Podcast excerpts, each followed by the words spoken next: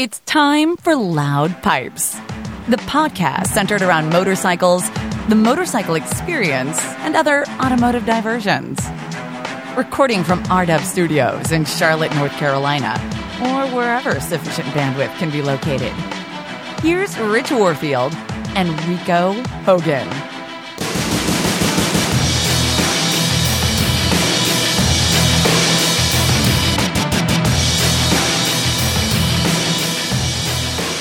Loud Pipes episode 27. And yes, it is the anniversary show. Finally, Mr. Hogan, can you believe it? Oh my god, a year has gone by, my friend. A whole year has passed us by. And let's not forget our technical director, Mr. John Miracle. How are you, buddy? Doing good this evening. Real, real good weekend so far, and this should be a fun show.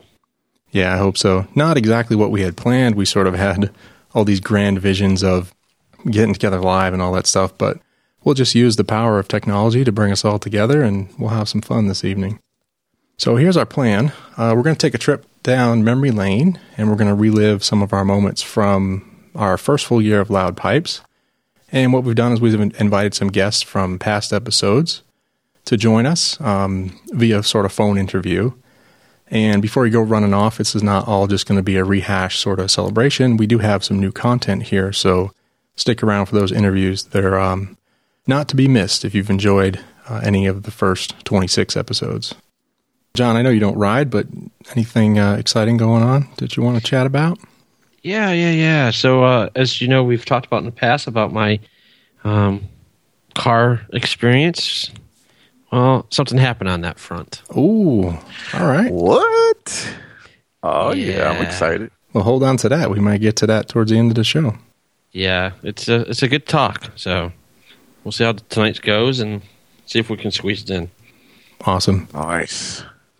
All right, so I have two surprises for the guys to help me out. So uh, Rico and I have been doing this for all 26 episodes. And John came in, I forget which one, somewhere after the first of the year, maybe, or right around the first of the year. Yeah, New Year's show time frame. Yeah, that's when I snuck in here and Yep. started helping out. And So yeah, I've got two two quick little surprises, and let me see if I can send this real quick. It's not it's not anything huge, but I got a couple of new trinkets for the boys. So let me text that over to them, and they can sort of describe what they're looking at. Since of course we're not all in the same room, and this is making great radio, I realize. yes, it is. To describe this to the listeners, we are waiting for this imaginary text to come through. Yes, Rico, a little theater of the mind with my hammering on the keyboard and waiting for the bits to traverse the tunnel. Rich goes clickety clank. It's like a kid's book. oh, and here it comes. Oh, So describe what you're looking at there, Mr. Miracle. so uh, uh, got a new T-shirt with the Loud Pipes logo on the front, and on the back it's uh has technical director loudpipes.net. Thank you, man. And we're changing up the color, so we're all wearing the black ones tonight. Uh, we did these, we did a Teespring campaign about nine months ago, and some of these came from Vistaprint, but we're doing these in a light ash gray, so changing it up a little bit. Nice, nice. Was that uh, was that the new logo Natalie gave you, or the same logo? Same one, yep. Actually, it's all the same design. I just got funny with the back of the shirt. Nice, thank you, sir. You're welcome. And Mr. Hogan, anything on the back of your shirt? Uh, I, I just got the technical director. Oh, you, you didn't get the second one? You, you gotta wait for the bits to come through there, Rico. okay. Your kids have got to get off the internet so you can get some bandwidth. Okay, here we go. Here we go. Sopila. There you go. so, for anyone that's not listened to the prior episodes, we got this funny little sound bit. And of course, I don't have the tablet set up tonight, but I think I have it. Yes, yeah. So at the end of one episode, we do our usual sign off, and Rico just belts out this Shompila, and we have no idea what it is. I'm not sure he knows what it is, but now it's in every show. The kids love The it. kids love it. Yeah. And now it's on your shirt. What does it mean? What does it mean? It's a it gets the mystery. pe- it gets the people going. what's that? What's that song? What he was talking about? Um, ah, what was it? I can't think of it. But it, they said this word. What's that mean? I don't know, but it gets the Gets the going. crowd No, it doesn't. Yeah. yeah. All right. Well, I've got Uh. I've got one more. So to, I guess if I get a little serious now, so to kick off, sort of officially kick off our celebration, um, I've been working on a an audio montage, if you will, of the show from the past year, and well, let's just say it's taken a long time to do it, a lot longer than I expected. So I'm about ten episodes, eight to ten episodes into it. So I'm going to play for you guys the first five minutes. Sweet. All right. So here's my second surprise. Loud Pipes, episode one. Wow. I can take another sip. So far, my favorite is by far the R6. Looking forward to the uh, 2005s to come out. Now, long ride for me this year ended up being about 1,200 miles. He caught me in a sip again. So just to let you know, there's 318 turns in 11 miles doing the Dragon Tail. you know, when I look at the fairing, it's just like this big hole. Compartments for your luggage. I mean, this is basically a house on wheels. God sakes, a radio on the motorcycle. Good evening, everybody. Doing well. A V twin, at least, but, you know, it was a riding tractor. Did get a game of golf in, of course. Our first segment that we'll have tonight is called the U turn. Right. So you got your back tire on. You said Um, hope that uh, hope that makes you happy there. it's just like uh oh, we wanted to give some some proper attention to the Indian Scout. you know the, the engine, the torque, You know, all things that, that you're going to touch on here in a moment. sport bike, almost like a sport bike, I think you're in agreement with me on that one as well. even with the electronic fuel injection and all that. Well, you know what? It's not electric. So moving on. okay. This is Loud Pipes Episode 3, where we talk about our ride of Harley Davidson's Project Livewire. that sounds scrumdiddlyumptious. Let me tell you. Pumpkin already? It's still 100 degrees. Brr. Are you crazy? it's cold. Wait, let, let, let me say that again. It was 43 degrees this morning. And rode Harley Davidson's Livewire. Mm-hmm. Mm. What? What? Oh, that was awesome. You would think you want to ride and see what it feels like. You know, because I'm trying to train my wife. So, any anything else you rode this weekend that you might want to put money down on? I went down to the dealership as soon as I saw it with my checkbook, and I just about dropped the darn Oh, thing shut 'cause up. Well, you know, you can always go down to the, uh, the sound is intoxicating. It gets in your blood. the bike was ready to go wherever I wanted to point it. Why is it that important to say I love you? Too? This is Loud Pipes Episode 4. Moving moving on up. Not familiar with that one, but you seem to be the pumpkin uh, aficionado. Guess the alcohol content in this beer. Hmm. Oh, I'm sorry. 8.6%. I did like the Batwing. It's the Road Glide I don't like. But you know, don't knock until you try it type of thing come out. So I think what I'm hearing is next time we go riding, you're carrying all my stuff. Yeah, it, that was a nice ride. Ugh, it's another thing. Don't get me started. Tooling around, you're not going to do more than 100 miles anyway. What if I told you this thing does 0 to 60 in 3.2? Oh my goodness. Huh? What was you like that? You're listening to Loud Pipes on R Dub Studios. This is episode 5. Enjoy! So we got to get into our beers as usual, so we don't want to get yelled at by my buddy John. So really? Is it exploding in your mouth as you drink it? you can just say I don't know. I'm not going to hold it against you. So the hangs, tagless shirts, yeah. shirts, yeah. Couldn't get that out for some reason. So, See, and that's why I have you do the notes because I would have forgot. and doing it on a motorcycle, You know, more fun, more hip. getting used to uh, sitting on a bike on your tippy toes is one thing, though.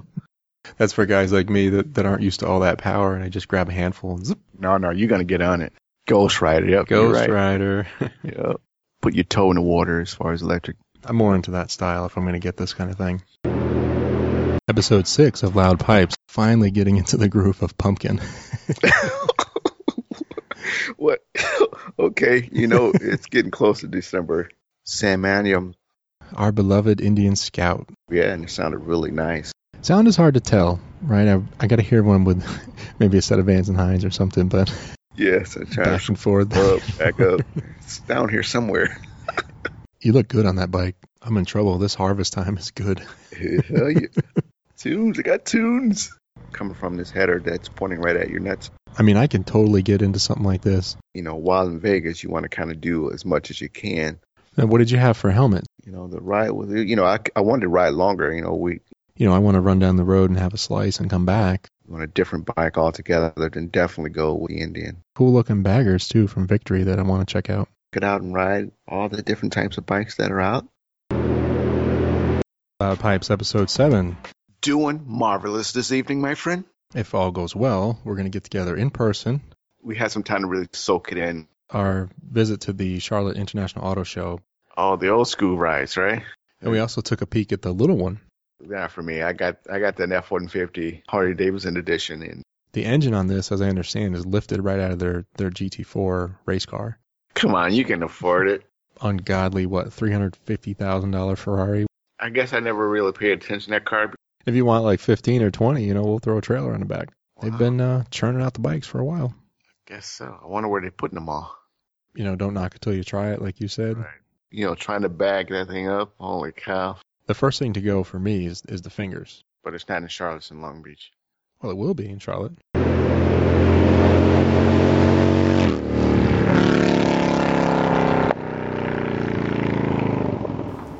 So, what'd you think? That was awesome. that was awesome. Nice job, man. I don't know how that's going to come through, uh, either on Meerkat or in the um, in the podcast. But I'm telling you, going back listening to all the prior episodes as I'm coming forward, I'm just dying laughing. Like I get to those same bits again, and I'm just Yeah. I was doing some of it last night in bed, and I, I just get to a certain point, and I burst out laughing, and my wife just looks over at me, and I'm like, I'm not even going to begin to explain this to you because it's not going to make any sense. She's like, I'm going to bed. I'm going to sleep. Oh my goodness. Yeah, yeah. Oh my god. Yeah, I still laugh at a lot of those spots that you were just mentioning. Just hilarious uh, Yeah. moments of time that you know you just be able to. you can't even talk to be able to re- replay and enjoy again and again. And isn't it amazing how you can hear just a couple of words, and you, I know, I knew exactly like which episode. I knew where we were in the conversation. It's Yeah, I don't know if that'll come through Yeah. to the listeners, but man, just all I needed was a couple of words. I'm like, oh yeah, that was Livewire. You know, that was the Charlotte Auto Show, and it was so cool. Yeah. You didn't find any of uh, John though. I see. Well, that's what I was saying. So John started after that, so I'm I'm only through. That was only through like episode eight. Okay. So I'm going to do all 26, um, and it'd probably be about 30 minutes because I think that all in was uh, what was that time wise? I don't know. It was like uh, seven minutes, six minutes. wow. And you had to listen to the entire episode to grab those snippets out. Yeah, well, most of it. So I, I kind of knew where some of the good stuff was. So I could sort of play the beginning. You know, there's a lot of good stuff in the beginning, banter as usual, a lot of funny stuff. And then I could just catch the transitions because I knew, like, if you were talking for a long period of time and I was going to say something ridiculous, it would come right after that. uh-huh. so it wasn't too bad. That that first part was probably about six hours of, you know, of editing all in. Editing. Cool, cool. Hey, you know what? 14 minutes in, and we didn't talk about what kind of beer we're drinking tonight. Oh yeah, so a little throwback to what we used to do, and we're all gonna, of course, we're celebrating and hanging out. So, what uh, what are you drinking, Rico? I'm drinking a um, UFO pumpkin ale tonight, unfiltered. Nice harpoon, harpoon in the house. Yes, sir. And it's Yes, really good. And it's really good, I must say. I was gonna say that's it. You're just gonna give me the name and drop it. Yeah, that's it. I got two on deck. Oh, that was John. John, you you next. I got a Sweet Josie. Sweet Josie. Yeah, by Lonerider. All right. Nice. Oh, that's the wheat, right? Oh no, Shotgun Betty is the wheat. It's a brown ale. A brown ale. Okay. Ah, very nice, John. What you in a can. Well, Rico, I hit in a can, no doubt. It's you. in a can. So, John, you're drinking a brown ale. So, for for the audience who doesn't know, John never drinks beer. I mean, he may drink a little hard liquor. He may have some spirits, but Yes. or even not not what are those things like like the twisted teas and that kind of thing. But oh, I had one the other day and it was nasty. yeah, Oh. he is not he's not a beer drinker. So, I had John drinking a beer, that's that warms my heart, man. Epic. That's epic.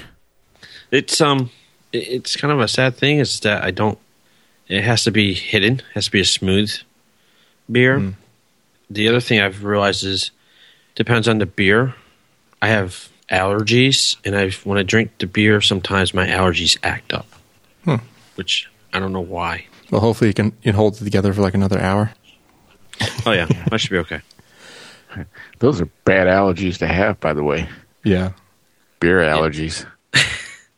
Well, I just think it's since it's a lot of the allergies is with grass and and everything, and you know, it's And beers, barley wheat, and yeah. wheat, and I think just all that just portrays and hits my allergies. Which uh-huh. is kind of that's the only thing I can come up to a conclusion about. All right. Well, Rico, Cool. I hate to do this to you, but you know what's coming, Yeah. right? No, I don't know what's coming. No, I no, do. Uh, no, no, no, no. Let's no, go get no. The OMB copper. Say no more. You know, Rico, if our plans came true, you could have been drinking one right now. I know. Don't come on No. now. I'll just pull the keg up next to me. Just put my straw inside of it and just go to town. Yeah, the the keg is probably if I walk that way. I don't know what what is that, John? Maybe fifteen feet to the corner, out into the main area. Let's call it twenty feet. Yeah. Yep, 20 feet. yep. You, you If you, if you listen closely, you can hear the kegerator running. He's just rubbing it in, Rico. Rubbing I it know in. you. Because that's one that's one sound of noise I'm not going to shut off during the show. Is I'm not taking the kegerator down. Oh, yeah, that would be bad, Rich. We don't want warm kegs. Uh-uh. No. I can't wait. To, can't wait to come to your house and drink that up. Uh, so we're drinking beer again, and like I said, kind of reminiscing. We started that. That was one of the original ideas for the show. Is we opened up with drinking a beer, kind of describing it, talking about what we liked, and it was all mostly microbrews. That's kind of what we like, local stuff if we can get it. And then just uh, I don't know, I don't know what it was, Rico. I just kind of got out of hand, I guess, and I was kind of tapering down for a little while Uh-huh. and I just cut out, you know, cut out beer altogether. But I'm sort of back on it now. Drink a little bit. Definitely don't overdo it, but we don't really do it as a segment anymore. But we certainly can going forward. We can just bring it up. You know, if you've got something new and interesting, you can talk about it. All right, you guys want to stroll through some past episodes? We can. We got two pretty long interviews that we need to play, so that's a good 45 minutes of um, content. But I think before we get to the first interview, there's a couple that, that really stick out to me. And the first one, Rico, is of course the Livewire. You know, Yeah, you can't go wrong with that one. yeah. And and how cool was that? Three episodes in, we got to ride Harley's Livewire. We had pictures, video, you know, the GoPro, we talked Yeah. about it. And and that's kind of that kind of solved one of the problems that I had. Or not really a problem, but sorry, it um it met one of the goals rather for the podcast, which was, you know, I was sort of dropping hobbies left and right with the little kids. And motorcycling is one of the few that I held on to, but I wanted to get more involved. And, and from a community aspect, get more involved talking to other riders, talking to manufacturers, just getting to know all the bikes, riding more bikes. And so, yeah, you and I kicked off the podcast, and three episodes in, we're riding the Livewire. it was awesome. Yeah. Prototype, no less. Yeah, prototype. You know? Yep. Yeah, that was cool. So, not really much more to say about the Livewire other than we hope Harley makes it. Again, I'll make my plea. Please bring the darn thing to market. And No. I will say again, victory. Thank you for bringing the Yeah. Empulse TT. Right? So, yeah, Victory's got the electric, they got cruisers, they got baggers, and touring now. So, they got like a full hmm. lineup.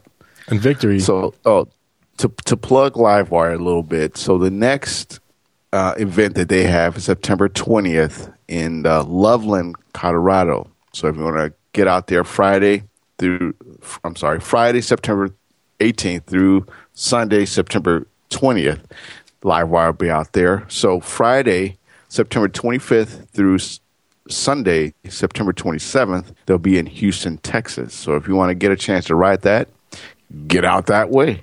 You could only get this if you rode Project Livewire and sent a tweet afterward. So this is like a, I mean, it's it's just a little sticker and a keychain, but the only way you get that is if you rode the bike. So how cool is that? Cool. And you got a T-shirt, I believe, right? Well, the T-shirt I bought. but you can only you can only buy it that day. Like they don't sell them in dealerships or anything. Which I found out when I went up to York because we went to the assembly factory and not a, a lick of merchandise for Livewire. Nothing to be What? found. Nothing. I think you mentioned that in that I show did, did. and I was just as angry then as I am now. so yeah, Livewire was awesome. We kind of dig electric bikes. Um, Victory might get my money on a couple of fronts if Harley doesn't step it up. You know my my obviously my affliction here for the electric bikes, but also their Magnum is still singing to me, and they keep teasing me with these little brochures in the mail, like, "Hey, end of year sale, twenty five hundred off," and I keep getting little things like that. All right, so the next Plugging that big time. what's that? I said, yeah, if you go out to their website, they're plugging that big time. Yeah, and that's not bad. Twenty five hundred dollars off. They're still they were cheaper than a Street Glide to begin with, so extra money is even better. Yep. All right, so next good episode. Well, they're they're all good. That was my problem. Is I I tried to narrow it down to like a half dozen or whatever. Um, but the problem is I like them all. Like when I was doing the the little um, montage, it's like, well, I'm going to do just I don't know, 15 seconds, right? 20 seconds from each episode. So I do the first one and I'm, I'm at a minute. I was like, hmm, that's not going to work. Yeah. but I think the next standout for us was episode six, and that was the Indian Scout Ride, which was your first taste of an Indian cruiser bagger, and mine as well, riding the Chieftain. But we sort of followed the Scout for a while. We were excited to see that. It was an all new bike um, from Indian, going to compete pretty hard with the the Sportster. And it was fun to ride that, but I think this set the wheels in motion for your purchase, wouldn't you say? Ultimately, I y- yes, yeah, it did, it did, and I think I just fell in love with the brand, and I think uh, uh, uh, Polaris has done a very good job with this, with um, bringing this bike back, and um, you know the the quality of what they're doing with these bikes is par none, bar none, I would say, Yep. and um, you can't go wrong, especially with uh, Lloyd doing all the performance to a lot of the bikes too. If you want to do any aftermarket work to these things, you're it's easy to find some improvements if you need them. And it's just all the chrome that you get with this bike is just Yeah, it's just and, awesome. and like we said, the the Indian strikes a balance between, you know, it has the heritage. You know, they draw from their heritage like Harley does, but they were able to take a step from that a little bit because, you know, it was sort of like starting anew with Polaris, right? So they're able to, Right. you know, have an all new motor, you know, sort of do a clean sheet motor, you know, where like we've talked before, you know, Harley's a little bit stuck with the heritage and they have to just keep slowly evolving uh, to sort of keep the base happy. So I, I think Indian had an advantage there, and it looks like it's paying off, certainly in the market. It is. And, you know, what's funny is well, in my last ride here, there was a brand new 2016 Street Glide on one of my rides. And, um, you know, I had them started up, and we can see the engine. We talked about this a little bit. We saw the engine kind of vibrating in place. And I started and mine up, and yeah, rocking and rolling. And uh, we started mine up, and it was just as smooth as silk. You know, it's just no vibration and everything. And that's the difference. And I think Harley, you know, we talked about this is, you know, tweaking their motor so it's a lot smoother. I know on your bike it's a, a way lot smoother, but on some of Yeah. the touring bikes, it, they still struggle with some of that uh, vibration. And hopefully they'll, they'll fix that. Well, like I said, mine is balanced, um, like yours, and I'm not sure how Indian does it, but I believe the the Twin Cam 96B that I have, I believe there's two uh, counterbalancers, uh, fore and aft, on that. So, you know, a fair amount of metal slinging around in there to do that, but you know, it's a small performance hit for comfort. And it makes a big difference. It does. I was gonna say maybe we when we have that sit down with um, the guys over at Indian, we can you know get the details on what they use for balancing out. Yeah, because I'd like to know. I, th- I know that their mo- their motor is mounted to the frame and all, but um, you know, hopefully Harley can uh, make some tweaks to their bikes to make it a lot smoother. Yeah, I agree. I mean, it depends on your. I guess it depends on your taste, right? So if you're if you're more old school, you want that rocking and rolling. You want the engine rumbling around in there, and you know, there's a lot of guys that won't ride a Softail because they don't want the B motor. You know, they don't want to be they want whatever performance hit you get for having the balance, counterbalancers. They just they don't want it. So it's a choice, and um, you know, I said it before. We'll say it again. I'm glad Indian is here. I'm glad they're doing well. That's good for Indian buyers. It's good for Harley buyers. It's good for everybody. And that's my story. I'm sticking to it. And the best Indian dealership to go to is the one in Charlotte in Gastonia. That's the best one so far. The um, salespeople there, mainly my boy Aaron Smith, is on par. And uh, you go in there, he'll take care of you as soon as you walk through the door to, to you in your purchase. You trying to get accessories or something? I'm trying to get a I'm trying to get a T-shirt. Just trying to hear you. uh, all right, moving forward. So, a um, couple episodes we can roll forward. We got together as a group, and John was with us at this time. So this is now episode eleven, and we attended the Easy Rider show in Charlotte, which was kind of our first little perk, if you will, for the show. I did reach out to Easy Riders at the time, told them we wanted to cover the event, and they passed over a few tickets, which was really really cool. And we had a great time. We interviewed some people in person. And I've, I've reached out to the two people that Rico and I both interviewed first. And we were able to contact Smith from Morton's Custom Cycle. And we brought him back for a little uh, a little recap. So, um, did you want to say anything more about Easy Rider, Rico, before we get into the segment? Nothing that sticks out right now, but uh, Smith was an awesome guy to kind of talk to, and he's uh, in the grind of doing a lot of the custom painting and, and, modification to a lot of these bikes. So um, it was good to kind of catch up with him and see what's going on, what's new uh, with painting, and um, we'll uh, catch a lot of that in the interview here. Let's call up Smith at Morton's Custom Cycle and let's chat with him. All right, see, 704. All right. Morton's Custom, Smith. Smith, it's Rich. How are you? Hey, doing good. Yeah, so we're we're kind of rolling along. This is actually our one year celebration. I know we've kind of emailed a few times, but mm-hmm. we thought we'd take an opportunity to catch up with you and see, you know, what you guys got going on at the shop, or you know, what things you might have coming up that you want to talk about. And and since this was technically Rico, or you were technically Rico's first, that's why we're we're kind of pulling you in for our our celebration. Well, I appreciate that. I, I don't think I recall being the first interview. How would you say that? Interviewee. You didn't. You didn't feel like the first one. Yeah, no, I, I felt like he had done that several times. awesome. At yeah. least once. Yeah. yeah, we had done we had done a few shows uh, remotely, but it was kind of the first time we went out with our equipment and try, you know tried to talk to people sort of live, yeah. if you will. Yeah. Well, very awesome. So you guys cool. did a good job. Are you guys going to be back um, this coming year? Oh yeah, yeah, that's the plan for sure. Good. Awesome, very good. So you got we, some uh, new you got some new bikes you're bringing this year? Uh, we may. Um, I, I think we, we might bring that Nomad that we've got that we just finished up recently. We did a big wheel conversion on it and did our pipes on that one. Um, we haven't had it out as far as a show or anything. Um, we we also have a new line of uh, exhaust pipes for the Yamaha Bolt. Um, that's like a, a 950 Yamaha that, that's kind of competing in the class at the Harley Davidson Sportsters. Nice. Um, they've got to pick up their business for that 48, so we, we've got a couple products for it that, that's that's new this year. Cool. Is that that uh, M-Trick uh, exhaust you're talking about? Yep, it is the M-Trick exhaust. Yep, we what we got for um, that Yamaha Bolt is like a scrambler type exhaust. It's a high mount, comes up and, and runs real high on the motor, doesn't go down low.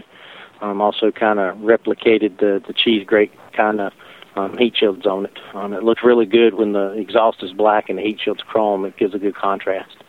Nice, nice, nice. stuff. Just added it. I just added it last, uh, I guess, the beginning of this week on our website. So you can actually pull up and see that new Yamaha Bolt exhaust on the website. So you guys are fabricating that in house then? Yeah, yeah. All, all the all the triple trees and the exhaust are done here. Nice. Yeah, that was my question on the triple trees. Those things look fantastic, and I didn't, I didn't realize you were making them all in house. That's great. Yes, we do have some new ones um, for this year. Uh, Victory's got um, what they call a wide series. It's kind of like their wide glide front ends. Mm-hmm. Um, I, I don't remember exactly which ones they are, but we've we've got some new ones for the wider front ends. I know the uh, the new Victory Gunner is considered a wide glide style front end, so we've actually got seven degree trees for a lot of new Victories now. Very nice. Yeah, does that does that does that change the rake at all on the bike? It it does. It pushes it out anywhere from about four to six inches. Um, and we we include um, fork extensions on it to kind of raise everything up and put the rake and trail back to where where it was, or, or at least close, so it's manageable, so you can still actually ride the bike. Cool. Good stuff. So so you're dipping into Victory and, and obviously Yamaha with the Bolt. You guys do anything with Indian? Uh, we we are we're actually talking to a, an Indian company. Um, I, I won't give out any names or anything, but talking to those guys as far as just trying to trying to get our hands on a couple. Um, he he's new to the business and, and wants to wants to offer us up two to three so we can kind of bring in and prototype them. So yes, we we are in the works of working that in into what we do. Well, I think I, I kind of know somebody who may have bought a new Indian. We can hook you up with too. Yeah. That Yeah. that would be awesome too, because we could go that route. Um, we we do that a lot of times with with good customers um, Yeah. that know somebody just like you said. Um, send them in, talk to us. What we'll do is, you know, we can we can use their motorcycle for a little while as long as they'll allow us. Make a couple parts, and uh, they may get some some free products, and and then they may get some really deep discounts on you know all the other products that we do on it. So Yeah. it, it's it's a win win for both both us and the customer that we bring in a bike like that. Cool. I- I'll bring it right over, Smith. Come on, bring it. I'm telling you, we get started on it. Yeah, he's the one. He Rico picked up uh, Yeah. a big Roadmaster this summer. Oh wow, yes. You need to come visit with us, please. For sure. Yes. Now he did he did desert me a little bit. He kind of moved out west a tad, but we we could Uh-oh. snake him over this way. Yeah, please. Yeah, we'll have to send you some pictures of it. The only Yeah. thing I've uh, the only thing I've done with it so far, I put a um, I put a Lloyd's um, uh, air cleaner kit on it and some um, Rinehart exhaust pipes. Okay. Rein, Rinehart makes a good product. Very good product. Yeah, so that's Yeah. the only thing I've done to it. Well, come on, you've done a lot of chrome and feathers, and you put speakers Yeah. in the in the saddlebag. Well, well that too. that too. All right. Awesome. So when I when I called yesterday, Smith, they said they had you locked up in the paint room. So what have you guys been working on in the in the paint realm? We do a little bit of everything. Um, the last couple paint jobs that I've done, I actually right now what I was finishing up was an, uh, a gentleman brought me some parts for an old GS 1100.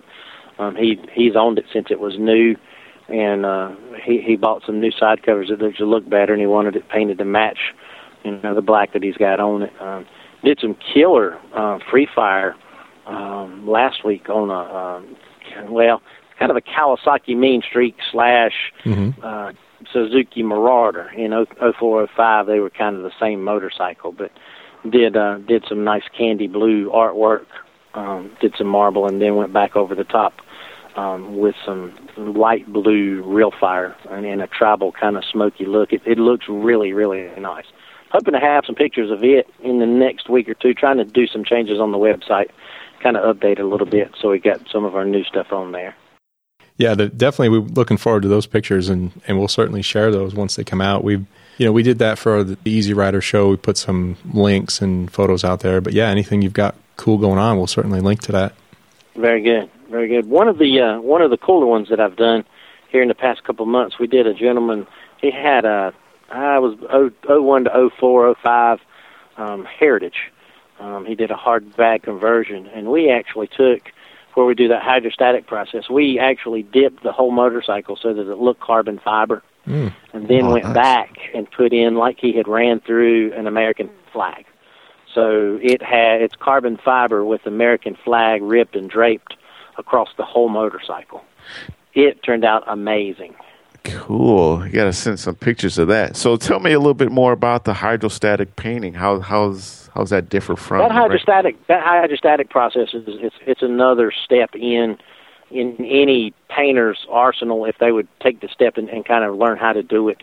Basically, you you prep your your part the same way you you prime it, you base coat it, you get it ready, and and then what what happens in the hydrostatic part is you actually it comes in a, a print. It comes in like it comes on like a, a PVA type film, so it, it's actually printed. And the best way to think of it is it's it's artwork that's just been airbrushed on that film because once you once you put it in the water. You put it in your tank. It uses the water as a mobile to kind of wrap around the part that you're pushing it into. The plastic disappears into the water. It dissolves and it leaves the ink on the top. So when you submerge your part, the water forces the ink to wrap around the part. So that ink adheres to your fresh base coat. So it's basically the same thing as if I handed it to a guy and had him airbrush it.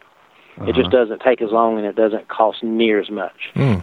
And then basically once once it's rinsed off, we you know you clear over that and you can you can candy it, you can tape over it, make graphics out of it. Um, it's a really neat process and helps save a lot of money on a custom paintwork. Wow. Interesting. So I guess you, you, you have to really develop your skill in dipping those parts into that film then. You you do. You have to know you have you know you have to have proper angle. You have to have proper speed. Um, there's a lot of variables that that can that can mess with with what you're doing. It's also good to be kind of handy with an airbrush. A lot of times when you when you pull it back out, there Touch might be a slight imperfection. Yep, Yeah. you can fix it.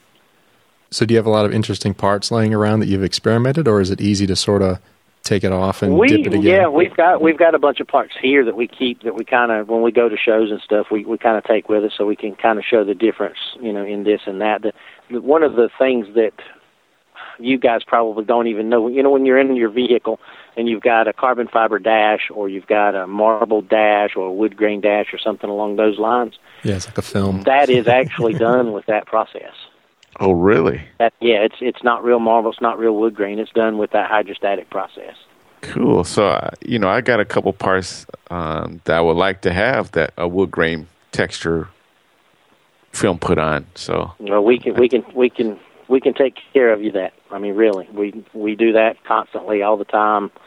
Um, the VAT stays on pretty much twenty four seven. cool. Road trip. All right. Road trip, for sure. Well, it's not much of a trip for me, but you know, Yeah, Rico's for for a me. couple hours.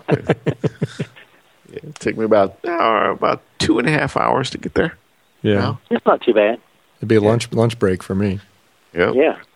Cool. So what's what's the going cost for like that M-Trick exhaust and big air kit that you got? Uh, and what, and what kind of of and what kind of horsepower that's putting out? Uh, your M-Trick exhaust normally run right around five ninety five. Plus, if you want heat shields, it's another eighty nine dollars. Um, the big air kits range from bike to bike as far as which ones you can actually use. Um, they're going to range anywhere from uh, about eighty dollars up to two hundred, uh, almost three hundred dollars, depending on the motorcycle you're riding. Um, horsepower gains is going to be anywhere from, and I, I, some of them sound low, some of them are two horsepower, and we have had some that, that's produced almost 15. Um, a Yamaha Raider, we actually um, sent it back up to um, Cobra, and, and they put it on their their dyno, and, and it, it actually produced about 15 horses On the more on the bolt. than what it had. No, this this was on the uh, the Yamaha Raider. oh, the radar. We we do several exhausts. We probably do 20 to 25 exhausts for 20 to 25 motorcycles. nice. I mean, there, there's several different ones we do. We do Hondas, uh, the Furies, the VT, all the VTXs, um, a lot of the Kawasaki's we do exhaust for. So I mean, we we do a we do a lot of work. The triple trees are the same way. We're across the board: Yamaha, Suzuki, Kawasaki. And you do a few Harleys too. Let's not leave them out. Well, we we we do Harleys as far as one-off exhaust work here. yeah, Um, the triple trees, not so much. Um, everybody's got that market. It's so flooded. right, right. It's not it's not profitable for us to even try to to reach into that market. Right, right. So, are, are there any events at the shop that you may have or going to? Uh, you know, because we're maybe like we would like to come up and visit. Ah, we don't. We kind of we kind of stay to ourselves. Well, we'll go out to the bigger ones. We don't put on anything ourselves. I know Okay. probably 15 years ago we used to do a chili cook-off here at the shop. um, we've we've kind of thrown that around again about maybe bringing that back up, um, but but nothing in the works. Mm. We'll, we'll visit some some shows that you guys frequent. Um, if you guys haven't been to like the the Blue Ridge Bike Fest, that's a good one. Um, we we went a couple years ago to that, and that that's that's very very nice up there. Man, where was it? Mm, I don't even remember exactly where it was. It was up toward. That's not like Maggie Valley area, is it? It's not Maggie Valley. No, it's up uh, Blue Ridge Parkway. John's our, our technical guy. He'll fi- he'll find it. I am drawing a blank. It's in Roanoke. That's exactly yes. I could not think of it. I was I had the R, but that was about it. That's about four hours, right? Yeah, that, that's a that's a good one that we've we've ventured out to a couple times. Cool. When's that next show, John? It'd be next. Uh, I would guess April, Rico, because uh, it was April 10th through the 12th of 2015. So Oh, okay. Well, we'll have to pin that on the calendar. We're we're still kind of putting our plans together, but we kind of like the idea of the Vintage Bike Fest this year down in uh, Birmingham. So Yeah, yeah, that would be a very interesting one to to attend. yeah, and they say uh, we talked to the guys at Modus, and they say it's very well attended and very well represented across you know the motorcycle community. It's not just vintage bike and sport bike guys. They said it's, it's a little bit of everything. So that's good. Well, I think I think that stems from everybody that's that's on whatever type of motorcycle they're on at one time or other has had an older one, Right. and, and absolutely they love those vintage style motorcycles. Oh yeah. Yeah, and I, I can't wait to see the, the race of the century when they, they race the 100 year old bikes. That'll be fun. Yeah, Awesome. So Easy Riders this year, and so hopefully we'll you know we'll catch up with you guys there, and and like I said, you're not really doing events at the shop, but maybe we can drop in at some point and and check out some of those techniques. That that sounds cool, and I know Rico's just drooling to get his bike Yeah. tuned up. Yeah. yeah. I, I would love for you guys to drop in and see what we're doing. You know, I, I could kind of go through the process. We could have some parts to dip and kind of show you that, and and talk to you a little bit about the, the pipe bending machine and, and how that works. And uh, Nice. there's a couple interesting little projects in here. One of the mechanics has a uh, he's got a smart car. He's putting a CBR 1000 engine in. Um, What? It's kind of been it's kind of been a project just set to the side for the last couple of years, but he he's making a little little progress here and there. We're so busy, it, it's hard to jump on it and stay on it. Right. Right. Wow, that's cool. I got to see that. wow. Good stuff. Yeah, it is. All right, so Rico, off to you. Any uh any final thoughts here while we've got the painter extraordinaire from Morton's on the line?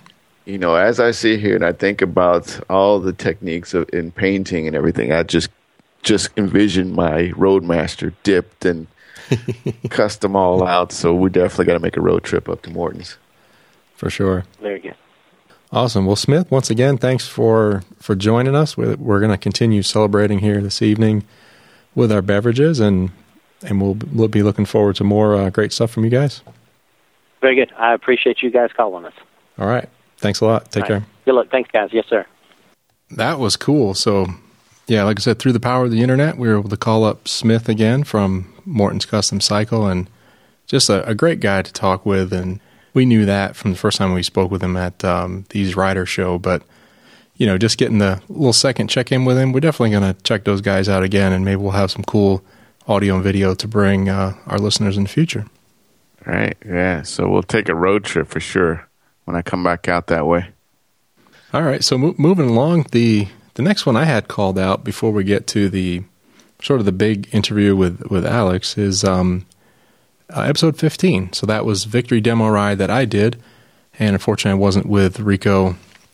Boo. Yeah, I know, and it's that's the thing, man. It's so much more fun when the two of us, Yeah. or all three of us, even better, get out to an event, and you know, especially with with the audio and video, right? If you're going to do a demo ride, it's hard to shoot video, try to record and keep things straight, and ride the bike and soak that in. It's just it's so much more Yeah. fun with two people, at least. It is. It is.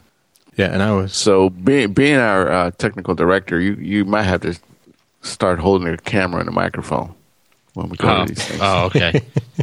Not like I keep you guys straightened up already, huh? Yeah, we, we need you to uh, broaden your horizon a little bit. well. You remember that that backpack he had at the Easy Rider show? I mean, we had gear shoved in that thing. I know, right? Yeah, I was I was that? the pack mule sitting there carrying everything around. I mean, we Where's took the backpack? the funny thing is we, fed you. We fed you. Okay. yeah, we fed you. Yeah, yeah, I know. But the funny thing was, we basically used the Tascam recorder, but we brought like two extra mics, three cables, a handheld camcorder, the GoPro. It was like, I mean, we had enough, we had enough gear to shoot a motion picture, I know. and we right? used one piece of equipment we used to the entire time. uh, you know, it's learning, le- learning curve. You know, and whatever. And plus, the bag was full of uh, business cards and magnets and everything that we picked up from the show. We shoved in there, and pretty soon, you know, John was doing pretty good. But then after a while, you see him like this, is like he's leaning back, he's walking on a tilt. yeah, he's walking a little slower. He's like, Dang, all right, it's time to go yet. Yeah, good time. Yeah, thank big thanks, John. I appreciate you coming down to Charlotte for that. That was a big help. That was awesome. That was Not, not a awesome. problem. Not a problem. So back to what I was saying about 15. So I got a chance to ride a bunch of Victory motorcycles at a demo day up here in, in the Concord area. And I think it's called Ride Now Power Sports, I think is the name of the company, if I've got that right. But they do Indian and Victory as well. And the nice thing was it was a midweek ride, so I got to basically just go right down the list. Um, I mainly went there for the Magnum, but I rode the cross country, um, cross country eight ball, so it was all blacked out. Also got to ride a couple different Magnums, so the regular Magnum, one in a Nest color, special Nest color. There was a bright green one with ape hangers on it, and then of course the bad boy, the Magnum X1 Nice. and what a ride. And and this to me we may look back on this in the future if i end up buying one. But yeah this really opened my eyes to victory. And you know what a bike. That that magnum is just a phenomenal bike to ride. And i, I kind of scoffed at the the touring bikes originally you remember rico we were talking it's like Yeah. i don't want that much bike cruising around town and then especially after riding that uh, magnum x1 i was like oh okay Yeah, yeah, I could see it. i could ride this bad boy around town a little bit Yeah, and you know what? Those what's awesome about the victories? They put out a ton of horsepower. They do. That 106 is killing it. Mm-hmm. And I wanted to get to the. They're in Charlotte this weekend for drag racing. I wanted to get up there tomorrow if I can uh, for the eliminations. So that might be fun. yeah, So if you find yourself out cruising around, you know, you've got four hours to kill, you can drive to Charlotte and back. yeah. Why not? So yeah, not I mean not a lot to talk about with the episode, but just for me personally, it was awesome to ride the Victory bikes, um, all of the Magnums. I I didn't get a chance to get on the Gunner or the other. Uh, I think it's the eight balls, the other one I wanted to ride, but I just kind of ran out of time. But I did get four four nice test rides on the Magnum and the one cross country. Nice, nice, nice. A nice day. Mm-hmm. All right, so we now cruise forward to, I guess, our, our marquee interview, if you will. We found this app. I'm trying to remember when it was. It was somewhere in the early spring. And we come across this app called Eat, Sleep, Ride.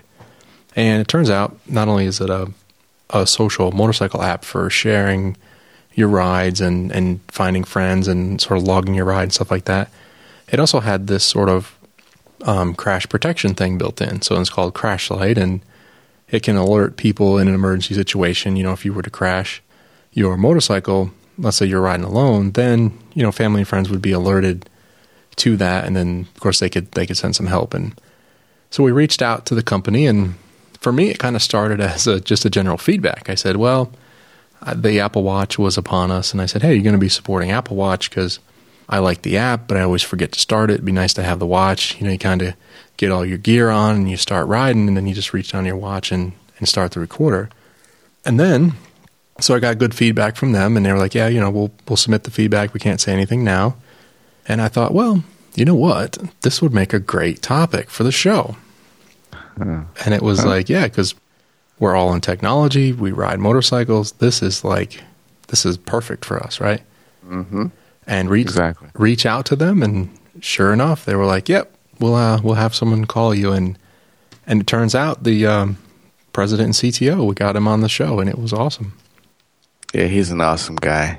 in that first interview it just after we we did that I was like man this is so much fun and and of course a longer story about the podcast we sort of went on to sort of try to make it into a little business as well but yeah that was really kind of the the the Kickstarter, if you will, for thinking about doing this more as a as a gig instead of just a hobby. Yeah, it's been a fun year, bruh. It sure Yeah. has. Yep. And I'm glad we we finally sort of got off the pot, if you will. You remember the end of August, first part of September, where we're like, okay, we got to record, and then we recorded, and we didn't like it, and we did it again, and then we Yeah. and we sort of hemmed and hawed, and finally, I had edited enough, and you know, September 11th, I was just. I remember we did something in the morning, and I was just sitting around, and I was like, "Rico, we're posting it today. It's going live." Yep. So September 11th last year was our first episode. Yep. Yeah, 2014 was our first episode, and uh, to that, um, just this past September 11th, I took a huge motorcycle ride with a group of eight guys up to the mountains. So we'll talk about that more in our next episode. But you know, you know that ride commemorates our one year anniversary for me. Nice. Very nice. So I got, I'll have a lot. And what I'm gonna do is I'm gonna have the guys that I rode with that day kind of come on the show, and maybe we can do some live recording with them as far as the experience, some lessons learned, what we do, what would we do differently, type of thing. So Yeah. stay tuned for that in the next episode. Yeah, we, we certainly learned from preparing for the anniversary show that trying to set up a live recording is a lot more work than we had envisioned. Mm-hmm. So we'll try to do it with these guys. We'll try to do a live sort of roundtable style, um, not really an interview, but just like a like a bikers roundtable, if you will, right? And you, we can hash the ride that you guys had, what we're planning. We can all share experiences and you know close calls and best rides and things like that. So that should be a good time. We'll try to do that here somewhere in Charlotte. Yeah, and it was nice is we got a new rider that was uh, with us that to get his kind of uh, um, perspective on the ride and how we did it and why we did what we did. It's going to be kind of neat to kind of hear. So I, I'm a, I can't wait to hear what he has to say. Awesome. So, fellas, if you're ready, um, without further ado, we got Alex Crooks on for a second time, and he came back, gave us an update on what's going on at Eat Sleep Ride. We talked bikes and riding, and what was we set out to do about a 15 minute segment. Um, ended up being more like 40 minutes, and we, we were able to to cut it down to a nice half hour. So let's uh, head on over and listen to that now. Okay, so we are continuing on with our one year anniversary celebration. And as we discussed, we're kind of reminiscing about the first year, all the good times we've had, the good rides.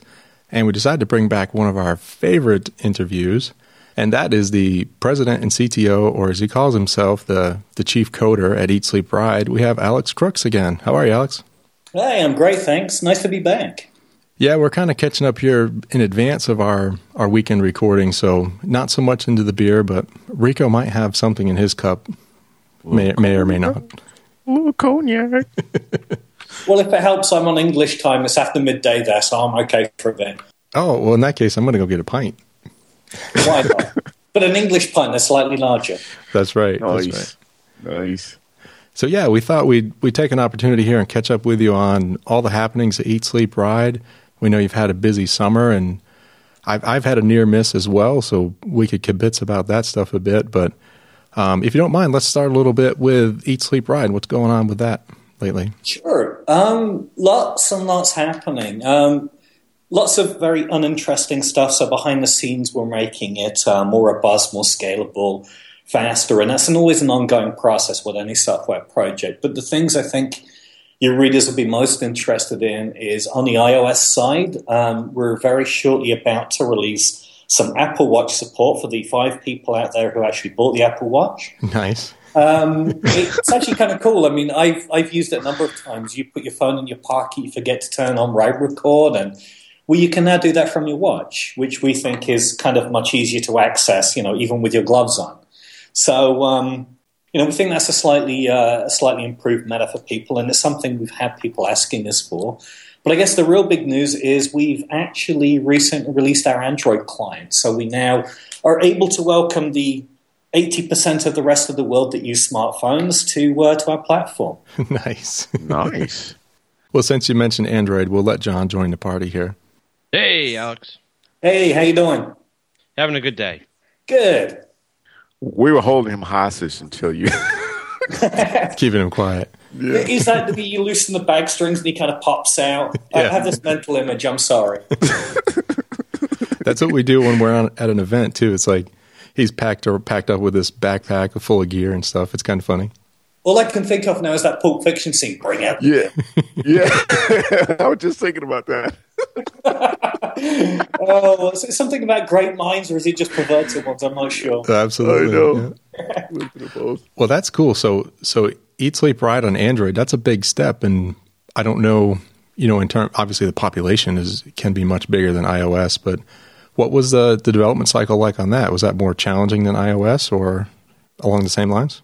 No, it's significantly more challenging. I mean, the challenge is very different. Um, iOS, it was the first real big software project we did, so there was a lot of learning about how to get organized on mobile and, and, and kind of work in a very much more event driven operating system. Right. Um, Android itself, the challenge is that there are something like five and a half thousand devices in market. And in fact, I'm sure that is actually outnumbered right now. Whereas with iOS, you're dealing with maybe five. So you know, there's a lot more testing that goes into it. You know, the the crash testing. Um, you know, making sure that crash light testing, I should say. Um, you know, making sure that things render on all the different permutations of screens. It's very, very difficult. Um, and we actually, to be fair, we did launch the platform for Android about eight weeks ago now, but we're only just sort of started. We're only really just starting to actually share that with the world because we wanted to release it softly, get a lot of feedback, and we've got a lot of feedback. We've got a lot of great improvements that we're, uh, are going to be included very shortly. Very good. Yeah, I know John. John passed over a tester, and Enrico and I are both on iOS, but we, um, I guess, we, will be your bleeding edge because I upgraded to iOS nine the second it came out. I was on iOS 19 months before it came out. Um, I actually like it a lot. Uh, it seems to be great with uh, with what we're doing. Um, battery life does generally seem to be better, and uh, from my perspective, if your phone can run it, it's definitely a good upgrade.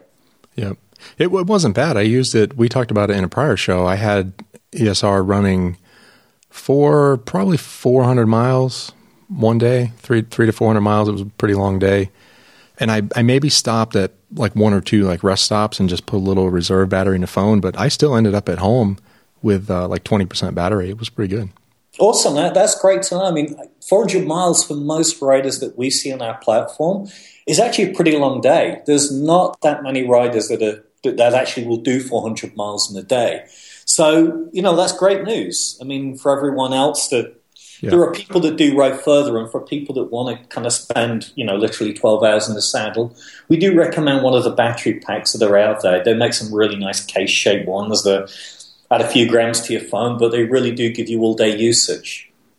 Yeah, it was good. This is mostly highway too, so it's easy to it's easy to pile them up when you're just going straight. Sure, sure. and he does a lot of stopping too, Alex. Don't let him fool you. well, that, I think it's his bladder, though, right? He's got that problem. Is that he does? He's got that small bladder syndrome. It's a lot of pausing of the app.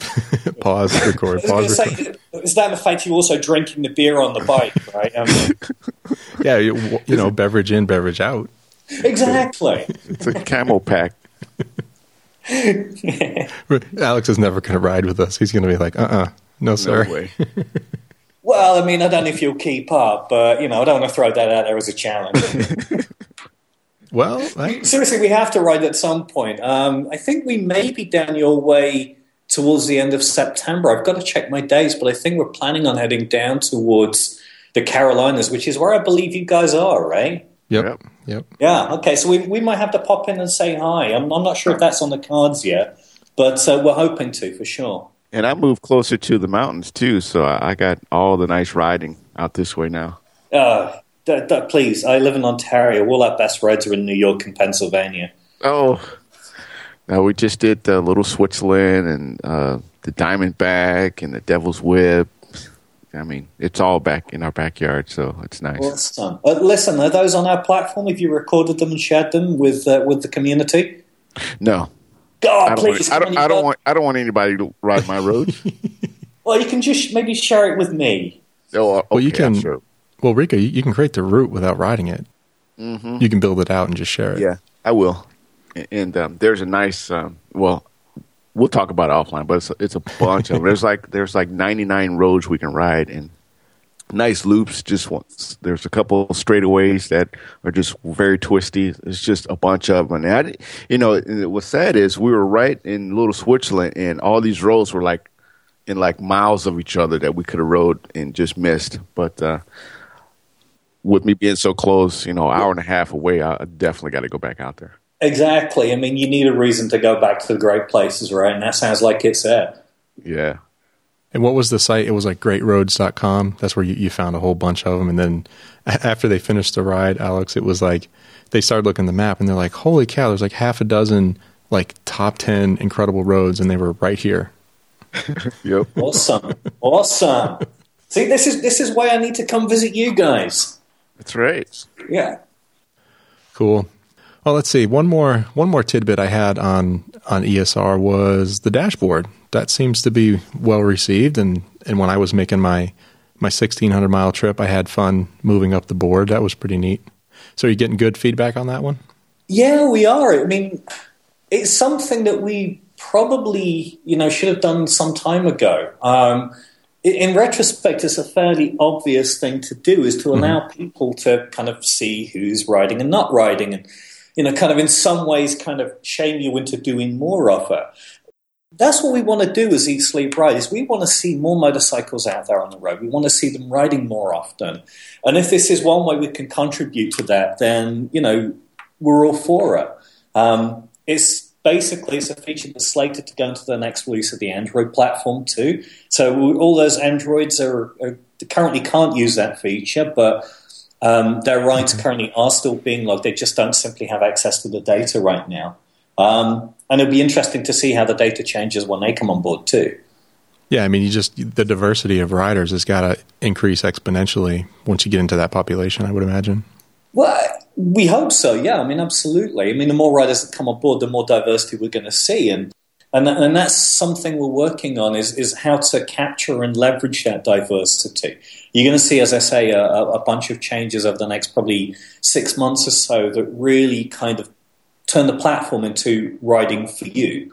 Um, it'll encourage you to ride with your friends. It'll give you, you know, kind of um, I don't want to say too much, but uh, we do want to encourage you to ride, and we've got a number of ideas about how we can do that. Yeah, it's like the, the gamification of anything, right? If you put some sort of token or reward or challenge in, then people seem to seem to sort of eat that up. Well, that, I mean, that's right. I mean, gamification is a word that kind of got thrown around as, as the, the hot word of, of the day a few years ago. But it's an excellent way of, of getting people to engage. And if you're going to go out riding anyway, and you, you need another reason. Most of us don't, but sometimes right. we do. Um, then you know, I, I, say bring it on. As I say, i have been very interested and shamed myself to see just how far down the leaderboard I am.